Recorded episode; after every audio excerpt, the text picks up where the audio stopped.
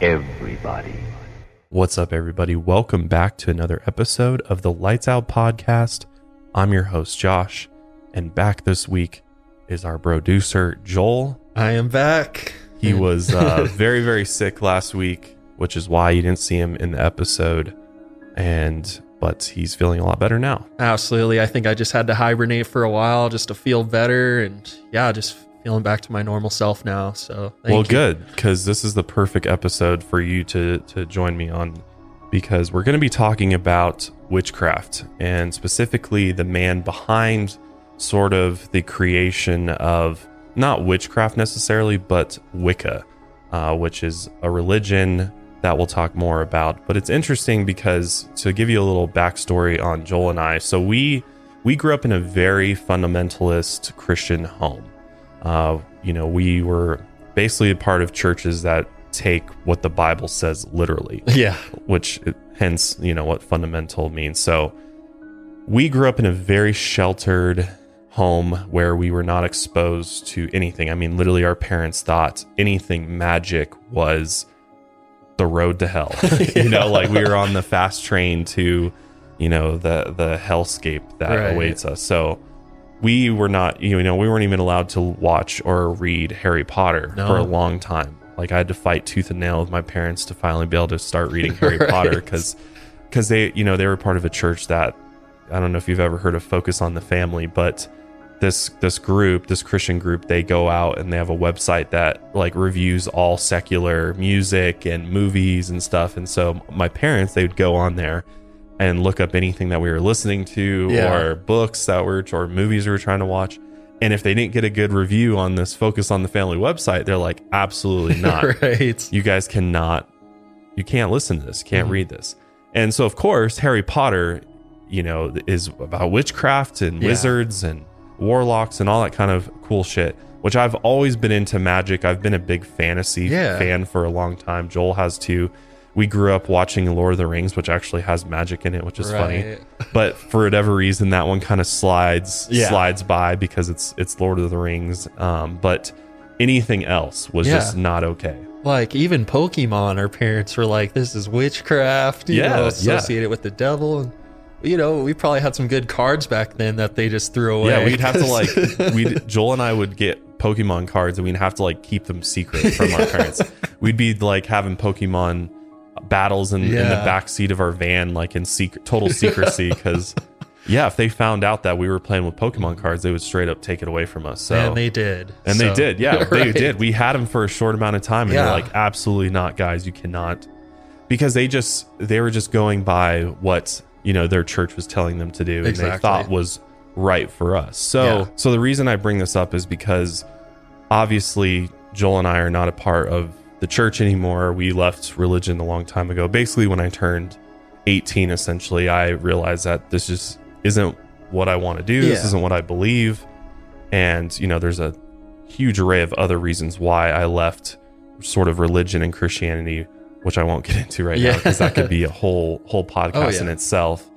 But, you know, I've always been interested in these other sort of alternative religions and spirituality in general. I mean, for a long time I was like for straight up atheist after I think just out of pure anger and spite of religion. But, you know, I've started to work my way back into spirituality and I've started exploring different ideas and obviously through this show I get to to research and look into a lot of different individuals' beliefs and perceptions of the world and the universe and just spirituality in general. I mean, I found Aleister Crowley really interesting, which we actually will will get to him today a little bit. But I've specifically become interested in Wicca. And that's what we're talking about today is a man named Gerald Gardner, who's sort of heralded as the father of witchcraft. And, you know, he's kind of the one who really brought Wicca, I guess, into I, I don't want to say mainstream, but he brought it sort of into the world and really helped bring a lot of people to it. It's really up to different people's interpretations of how they feel about Gerald Gardner. And a lot of people believe that he's, you know, he kind of used Wicca as a way to sort of, you know, power himself and for egotistical reasons, you know, gain this following and, and teach people versus actually doing it for the right reasons. So he's got a very, very interesting story. And I don't think a lot of people fully understand what witchcraft is. It's got a huge stigma on it, obviously, by the mainstream media. And I think the general public just doesn't really understand it. So they oftentimes jump to conclusions and, and Yeah. just assume that anybody that practices witchcraft or believes in magic is somehow associated with like the dark arts or is or is doing something demonic or is like summoning demons and Yeah. you know doing all of this you know sending all of this spells and curses and hexes and stuff on people in a negative way but that's Yeah. obviously that there is that aspect to it, but the majority of people use magic and witchcraft for good and for, you know, reasons of connecting with the earth and nature and things like that. And that's really what Wicca is at its core is really just, you know, everything around us is magic. The earth is magic. I mean, that's what I truly believe is that the earth in itself is magic. I mean, magic's all around us. I mean, how do we we can't even explain how our bodies really work inside and out. We don't understand Right. consciousness. I think consciousness is magic in essence. The fact Mhm. that the sun comes up every day is magic. Yeah. There's so many things around us that are magic. And I mean, people try to put science to different things. And obviously, science can explain some things, but science can't explain everything. Right. And some of it is just magic. It's just we don't understand it. So Mhm. it's just is that's what magic is something that really can't be explained and is you know i mean you could look at the paranormal Yeah, as, as right. a magical realm in a lot of ways so yeah.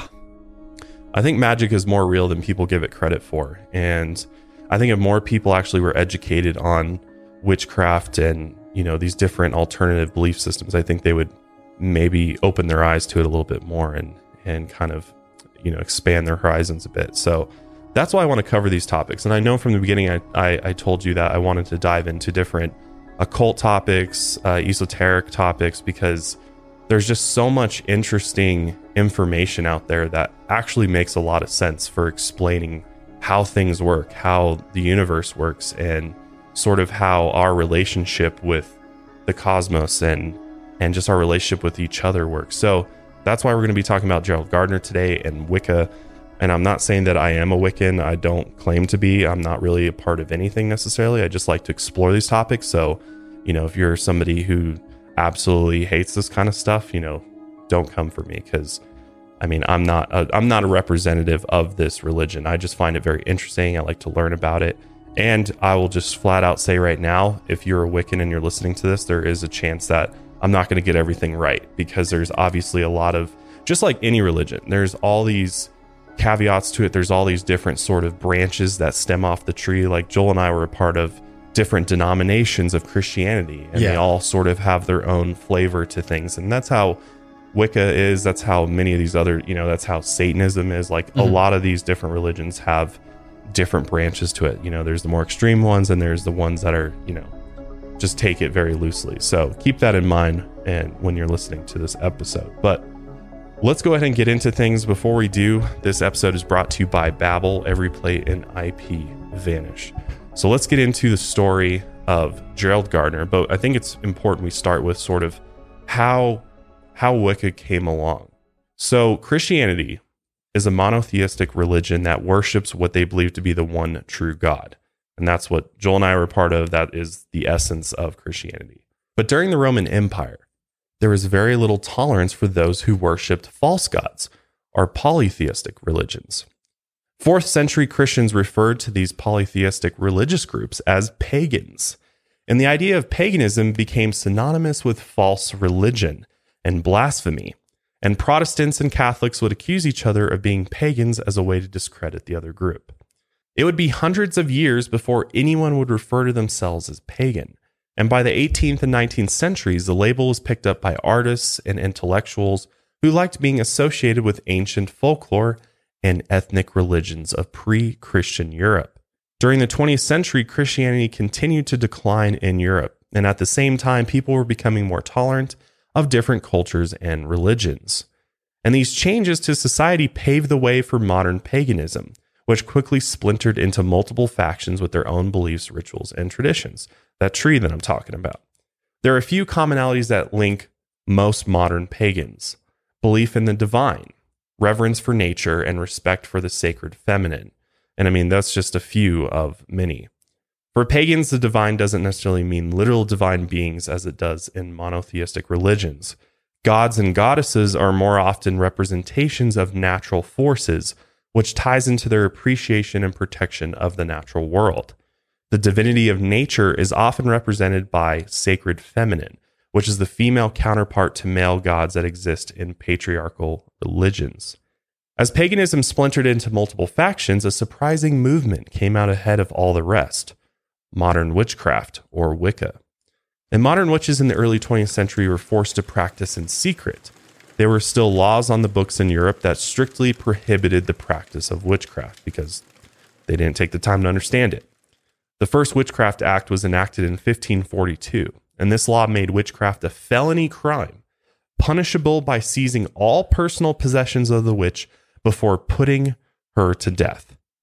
I mean, how fair is that?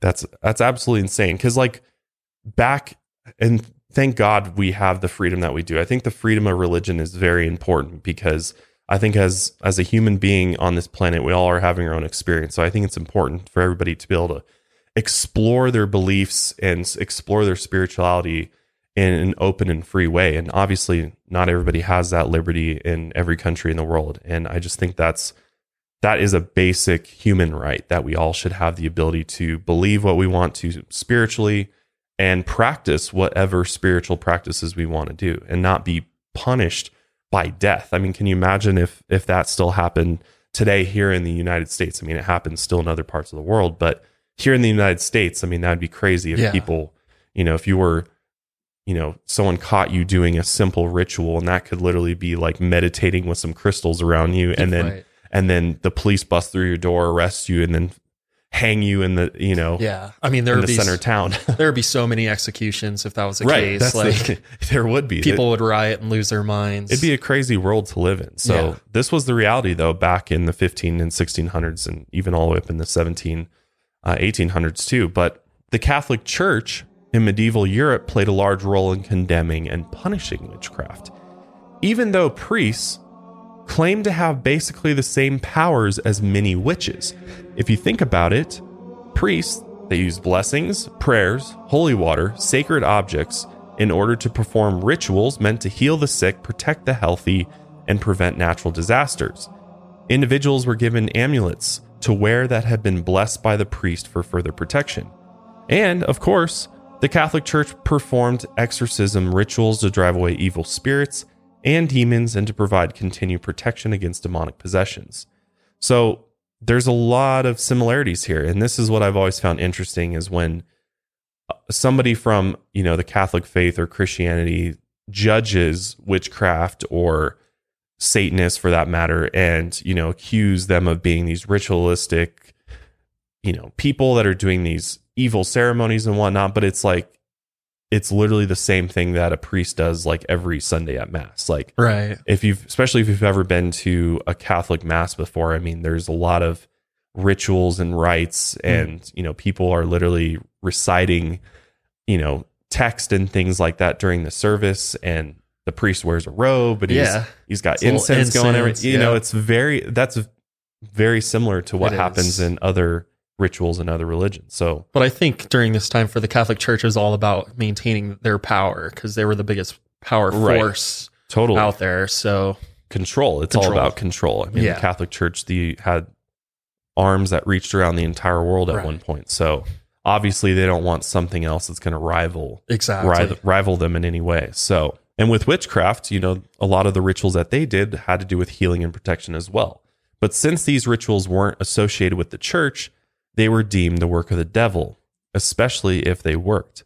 So, this idea linked witchcraft to the concepts of evil and devil worship, a misconception that still exists today, which is super unfortunate. Because, like, for example, if you wear a pentagram, if you wear a shirt with a pentagram, or you have a pentagram jewelry on, and you go to some places um, in your you know, your town or your city or wherever you live, I guarantee you somebody you come across is going to give you a look Oh, and yeah. it's going to give you a dirty look that's very judgmental that's going to basically tell you that they think that you're evil that you're practicing some like Yeah. demon conjuring in your free time. They would draw to the conclusion that you're a Satanist or something. Right, So- exactly. when they don't even understand that the pentagram is a Wiccan symbol. right, Like, right. it has nothing to do with Satanism, in fact, which is hilarious because the pentagram goes back to Christianity. Right. And most people don't even know that, no. which is hilarious to Yeah. me that people don't even know that much about their own religion that they would be able to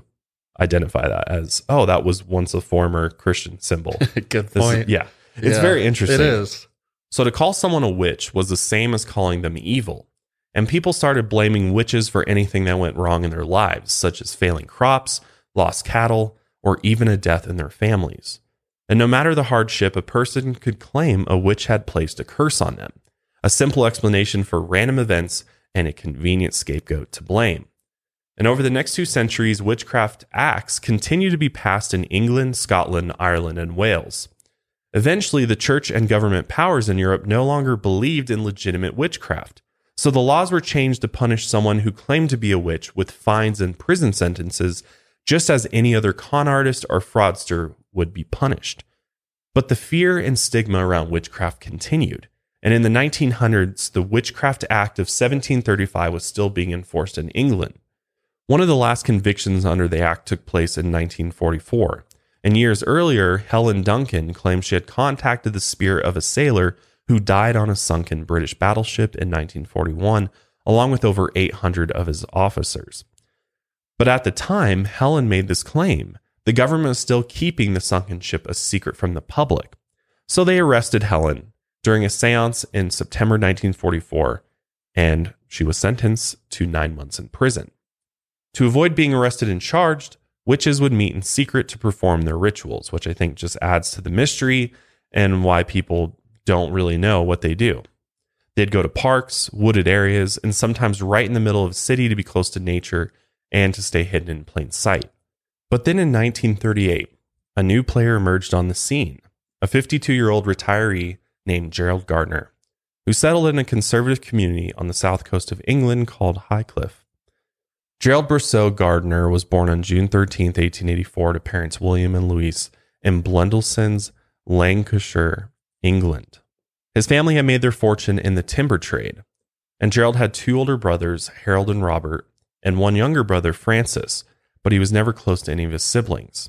He suffered from crippling asthma and chronic bronchitis, and his parents hired a nursemaid named Josephine McCombie, nicknamed Cum, to take care of him.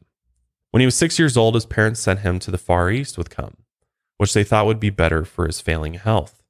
There are conflicting accounts of whether Cum, or maybe it's Com, enjoyed caring for Gerald or resented him.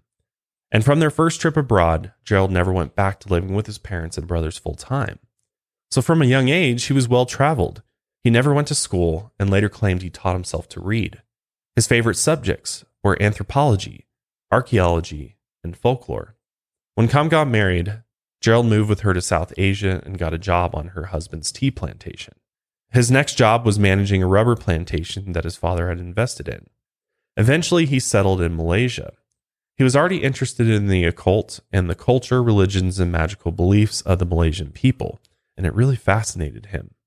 He pioneered research into the country's early civilization and was especially focused on studying ritual knives and daggers and tribal ritual magic.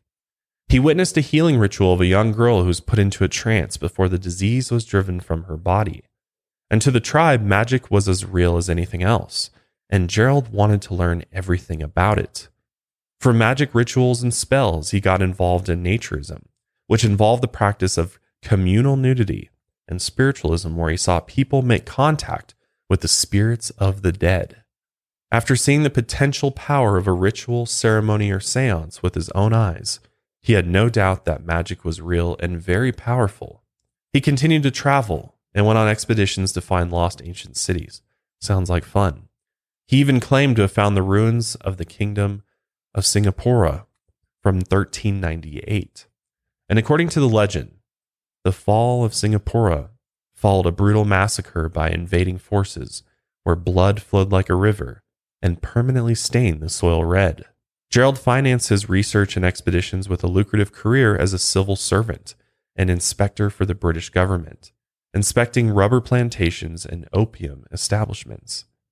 In 1927, he took a trip back to England, and by the time he returned to Malaysia, he was accompanied by his new wife, Dorothea Frances Rosedale, the daughter of a clergyman who went by Donna, and they had met, got engaged, and got married in a whirlwind romance.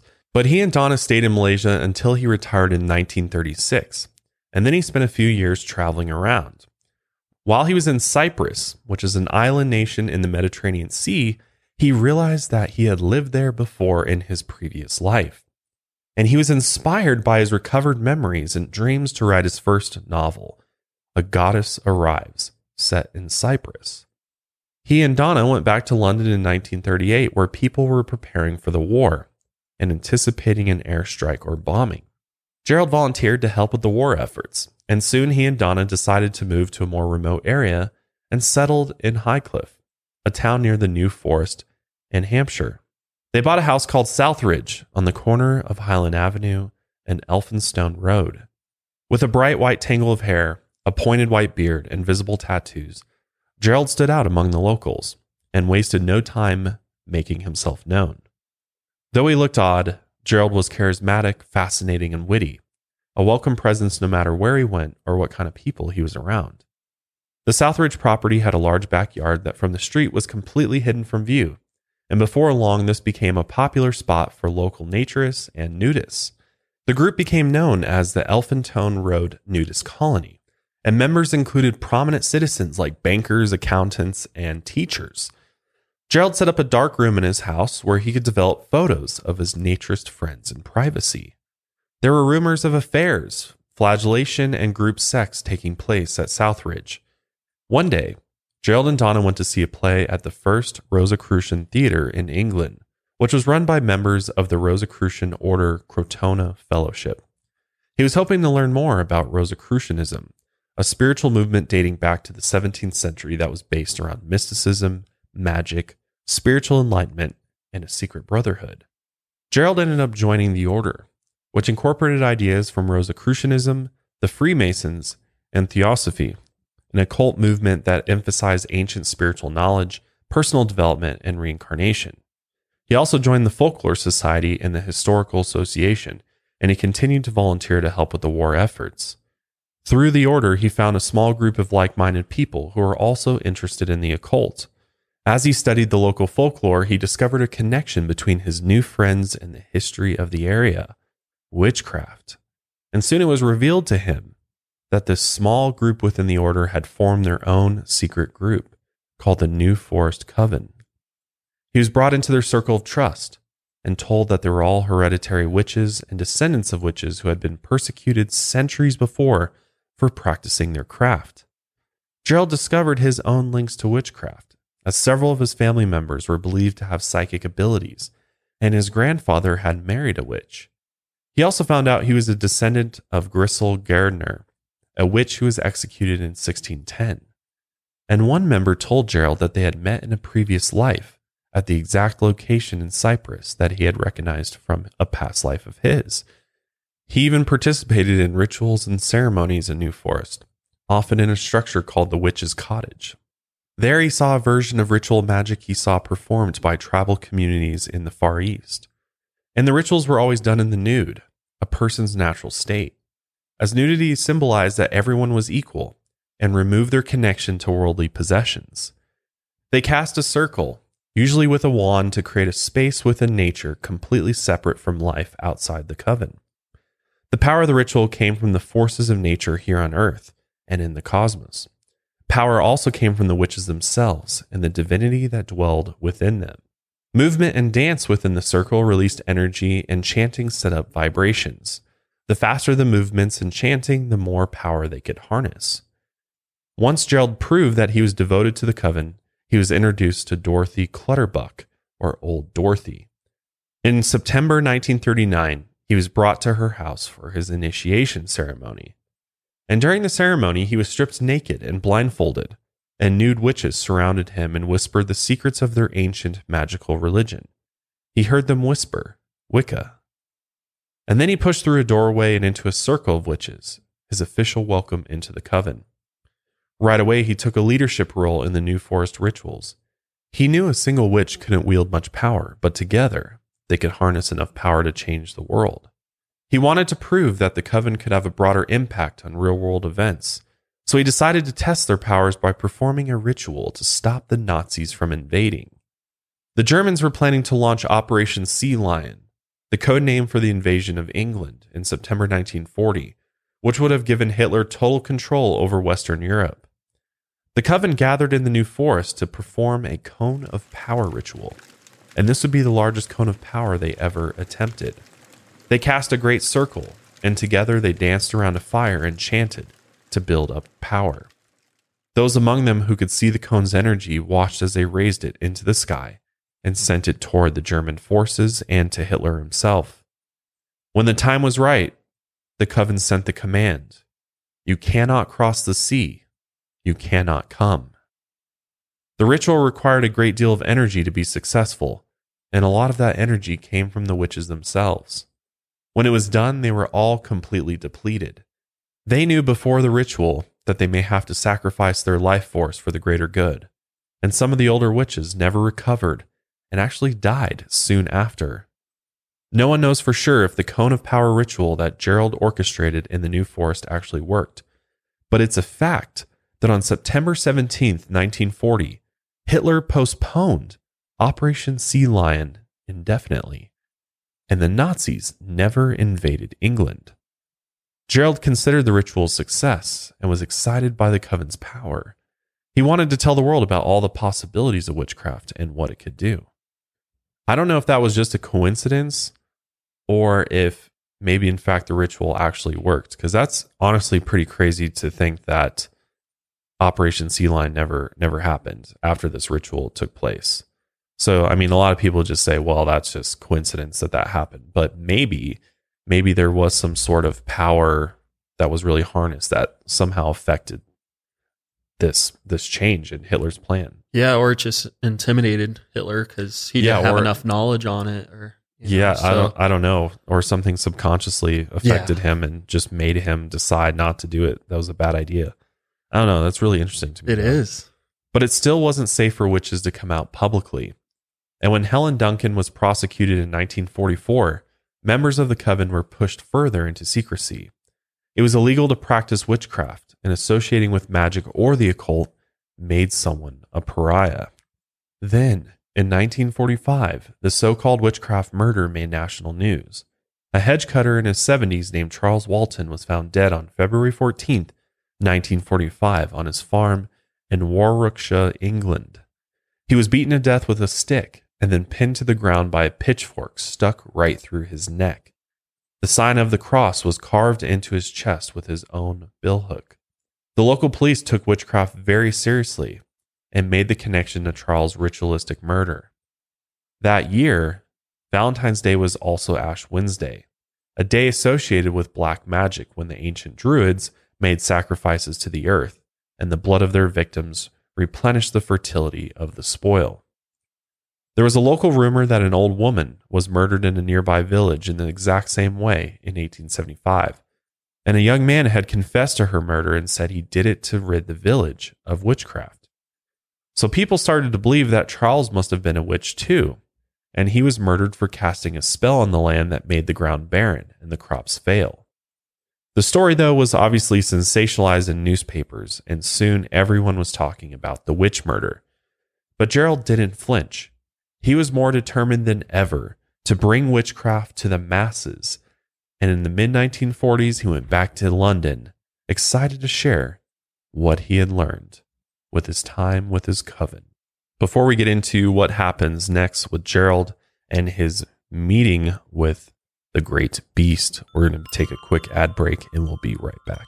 All right, so Gerald has moved back to London in the mid 1940s and he's going to try to bring witchcraft to the masses. But unfortunately, the Witchcraft Act is still in place, and people who are associated with witches are also associated with evil. And around this time, we've got the great Aleister Crowley, known as the Great Beast and the wickedest man in the world, who also practiced witchcraft. We have a whole episode on Aleister if you're looking for a deep dive on him. Very interesting and misunderstood individual, I would say. But Aleister was accused of being a Satanist and worshiping the devil. And instead of denying it, he embraced these criticisms. He incorporated satanic symbols into his rituals and even advocated for human sacrifice. Gerald incorporated some of Aleister's ideas into his ritual practices. But unlike the Great Beast, he was only interested in using witchcraft to create positive change. Aleister actually wanted Gerald to take over his secret society after he died, but Gerald wasn't interested in anything secret anymore. It became his life's mission to establish witchcraft as a legitimate religion. Other witches continued to gather in secret in places like the Atlantis Bookshop and Bloomsbury, London. Places like this were a safe haven for witches, astrologers, numerologists, naturists, and magicians to come together and discuss ideas openly without fear of judgment or persecution. But this absolutely frustrated Gerald. He hated the secrecy that kept continuing, but he found a clever workaround. In 1949, he published a novel under the pseudonym called High Magic's Aid, a guidebook for how to perform rituals and practice witchcraft disguised as a work of fiction. And this was the first public introduction to Gerald's take on modern witchcraft and a religious movement that would one day be known as Wicca, which means wise people. In addition to ideas from Aleister Crowley, Gerald also incorporated concepts from English folklore, ancient ceremonial magic, and the Freemasons, as well as reappropriating symbols like the pentagram. Soon after this book was published, a group of spiritualists supported by Winston Churchill led a campaign against the Witchcraft Act. In 1951, they succeeded, and the act was repealed. And for the first time in modern history, the people of England could come out publicly as witches. For the next decade, Gerald was completely devoted to spreading the word of Wicca. And in 1954, he published Witchcraft Today, an essential guide to Gardnerian Wicca. He also opened England's first museum of witchcraft. He was featured in newspapers and tabloids that jumped at the chance to gain readership through the sensational story of a male witch who cast spells in the nude and some tabloids even accused him of practicing dark magic. A lot of what was printed, though, was exaggerated or untrue, but with every published story, witchcraft became more mainstream. In 1957, he was interviewed by an early investigative reporter named Daniel Farson for a segment on a TV show. And the segment featured people who held odd views about life and claimed to find out if these people are just cranks or if they're one step ahead of us. During the interviews, Gerald was interviewed and he remained calm, poised, and dignified, no matter how outlandish or offensive the questions were. We'll go ahead and play a couple clips of that interview. Oh, that's nonsense. You see, they've got a very good religion of their own, and they work uh, a little magic if they want to. And of course, most of it is just they have a little dinner and a dance. the traditional witch's costume. Which is what? The skin. In the nude. The nude, yes, exactly. People were drawn to Gerald, and his following continued to grow, and he initiated many high priestesses into his coven. And these high priestesses each formed their own covens with their own members, and Wicca spread throughout Europe. Then in 1958, he got his big break. He was invited to appear on the BBC's current affairs program called Panorama, an appearance that would introduce Wicca to an audience of 12 million people. And just like in the other interviews, he stayed calm and collected and people were shocked to see an accomplished, intelligent older man, introduced as Dr. Gerald Gardner, reveal that he was actually a witch. A fellow witch named Lois Bourne joined him on the show. With her face covered by a black veil, she defended his work and witchcraft in general and explained why people were drawn to the practice. We'll go ahead and play some clips of Lois actually on Panorama. I had all these spiritual gifts and I didn't know what to do with them. And eventually, I read a book by Gerald Gardner, I think it was called Witchcraft Today. And I wrote to him and I asked him if he could explain these strange things which had happened to me throughout my life. And he said, Well, it's very clear to me, my dear, that you are a witch. I think he was driven by something outside himself. I think this was his purpose in life. But much later in life, after Lois no longer felt the need to conceal her identity as a witch, she talked about how Gerald helped her understand who she was and embrace her spiritual gifts. After the BBC interview, Gerald had accomplished his life's purpose. He was now the king of witches, or the father of witchcraft, and the first ever celebrity witch. Wicca gained even more popularity in the 1960s, and young women were especially drawn to the religion for its emphasis on gender equality and sacred sexuality. It was as if Gerald had predicted the upcoming cultural revolution and tailor made his religion for the times. Gerald Gardner didn't live to see Wicca become truly a global phenomenon, as he spent the winter of 1963 in Lebanon, and while returning home on a ship, he died of a heart attack on February 12, 1964 at 79 years old. He was buried in Tunisia at the ship's next scheduled stop, and the only person who attended his burial was the ship's captain. It's honestly kind of sad to think about. After he's influenced all these people and he died basically alone and didn't have anybody that loved him or, you know, that he actually cared about in his life at his his funeral essentially. By the late 1960s, the counterculture movement had emerged in the US, and American youth were rejecting the cultural norms of the previous generations and embracing sexual freedom, equality, personal autonomy, environmentalism, peace, love, and harmony. In other words, everything that Wicca stood for.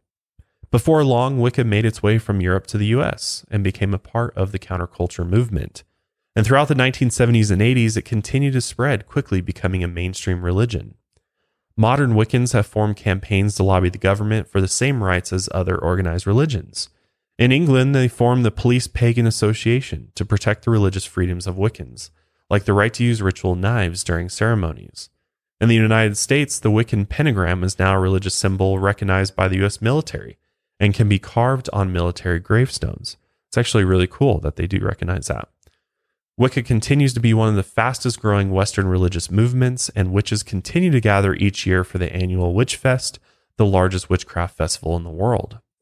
The younger generation is leading the charge, and they view Gerald Gardner as a trailblazer and revolutionary who paved the way for modern witches to practice openly and proudly.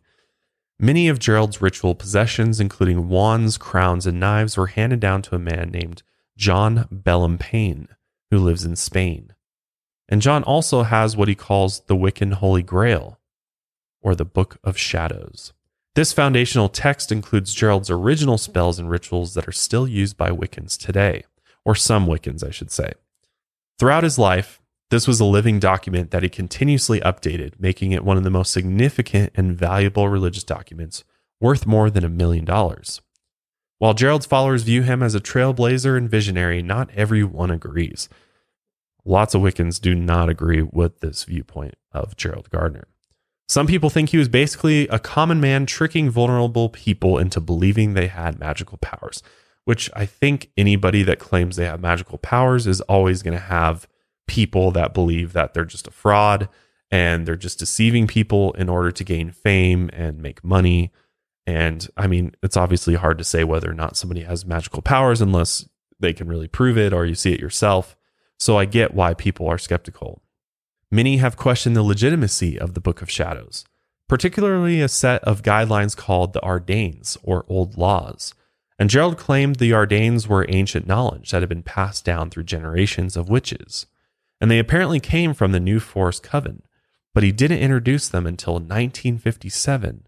Even some of his loyal followers questioned where these laws really came from. One of the passages had even been copied word for word from one of Aleister Crowley's rituals. Other passages were blatantly sexist and didn't fit within the principles of Wicca.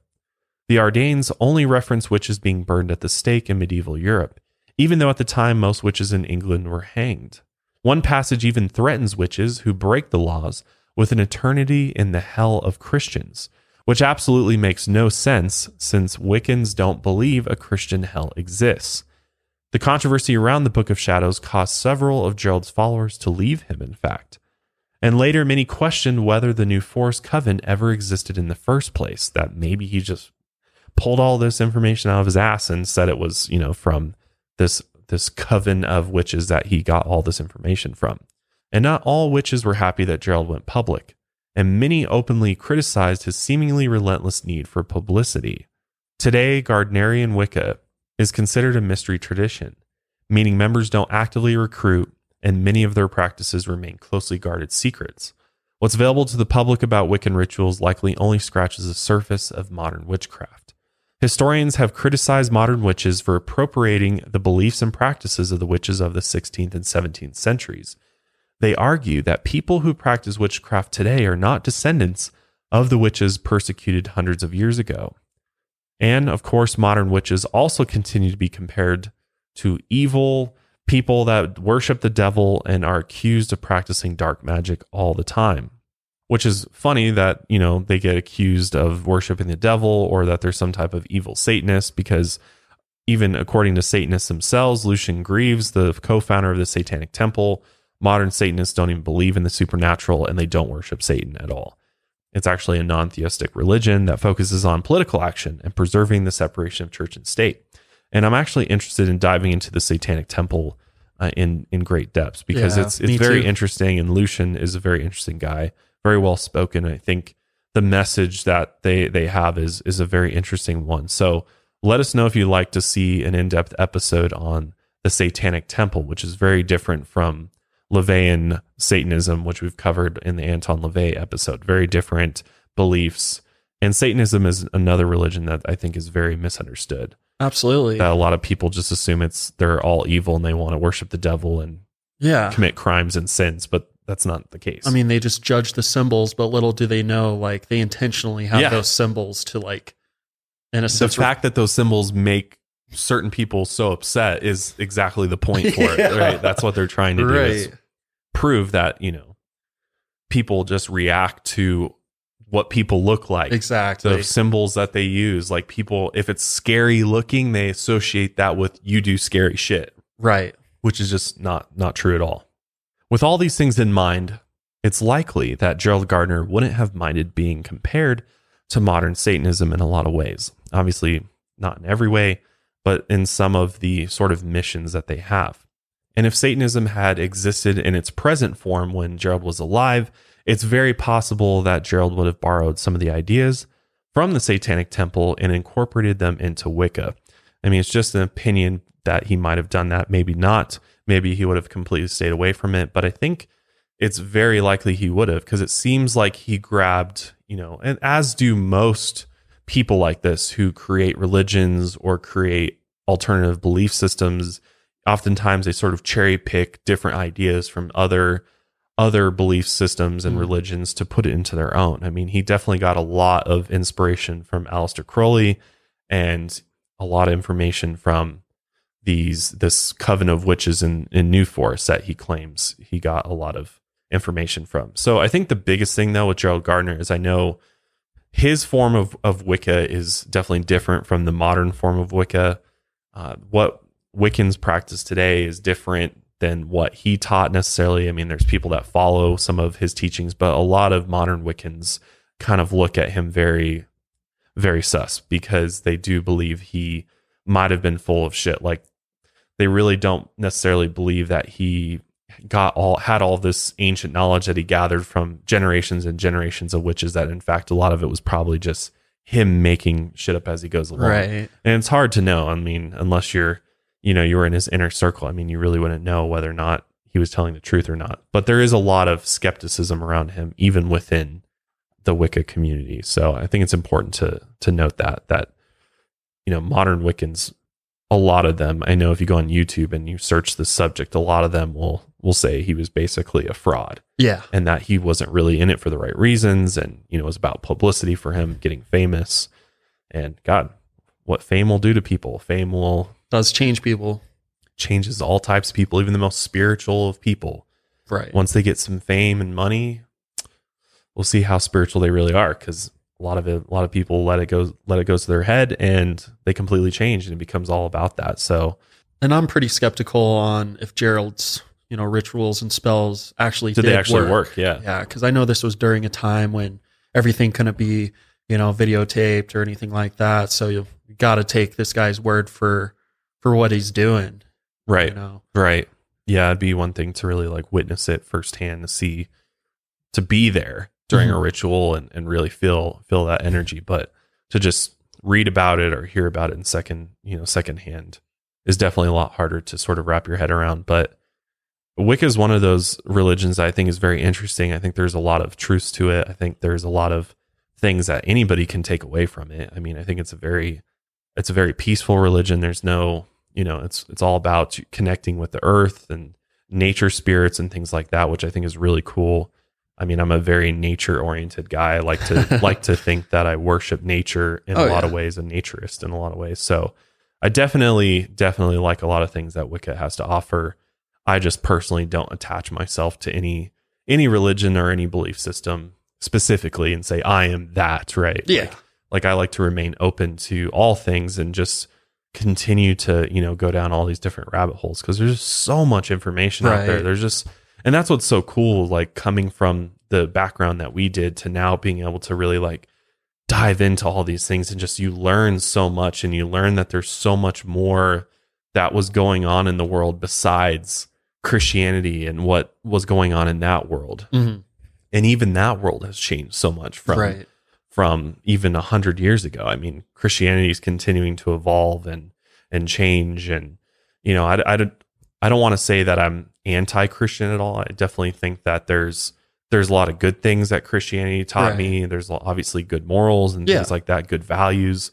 But I don't necessarily think you need to be Christian in order to be a good person. I think you could be of any religion and be a good. I don't think religion has anything to do with whether or not you're a good person. You know, mm-hmm. I think it comes down to religion is something that is there to help you explain those unexplainable questions, Yeah, right? Like, right, right. why am I here? Where do I go when I die? Those types of things. All those questions that we have as human beings, we search for those answers, but some people want the answers now. They don't want to like just leave it open to it's a mystery. Mhm. That's beautiful. That's magic. Yeah.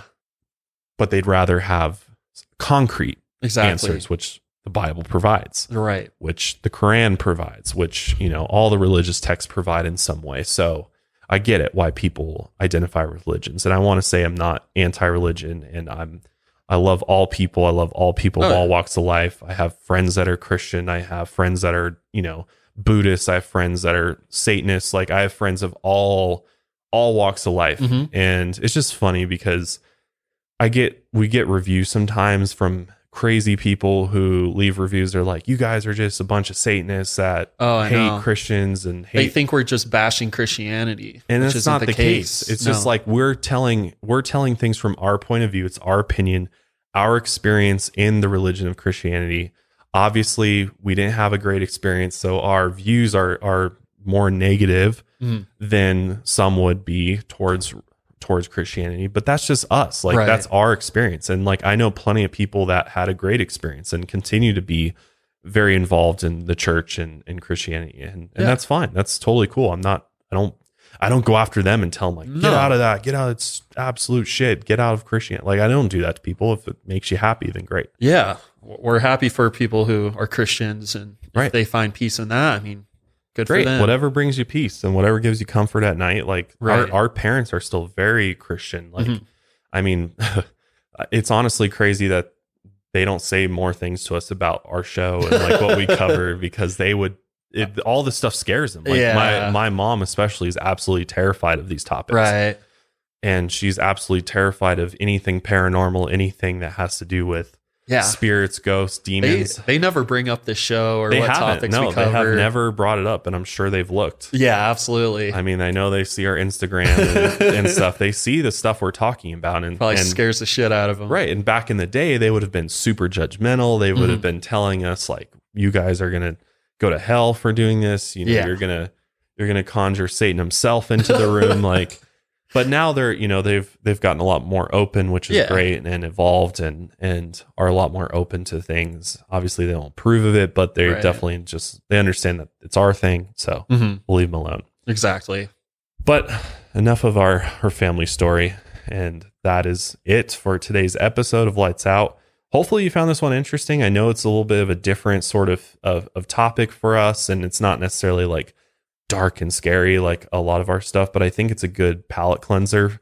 I like talking about a lot of these more, you know, mysterious topics and alternative beliefs. I think it's very interesting and, and it's just something I'm personally interested in, which is why we cover, you know, people like Aleister Crowley and Gerald Gardner, and we're going to cover more people Mhm. Uh, we'll cover Lucien Greaves of the Satanic Temple because I think he's got a very interesting look at things and just continue exploring some of these lesser talked about subjects, uh, you know, of the occult and esoteric and whatever else I find interesting. So let us know what you thought of the episode. Uh, make sure you're subscribed on YouTube and Apple Podcasts. We really appreciate it. Ratings and reviews always help. Also, Higher Love Wellness, check it out. Use code HOMIES and you get 10% off your whole order. But that wraps it up for us today. Until next time, lights out, everybody.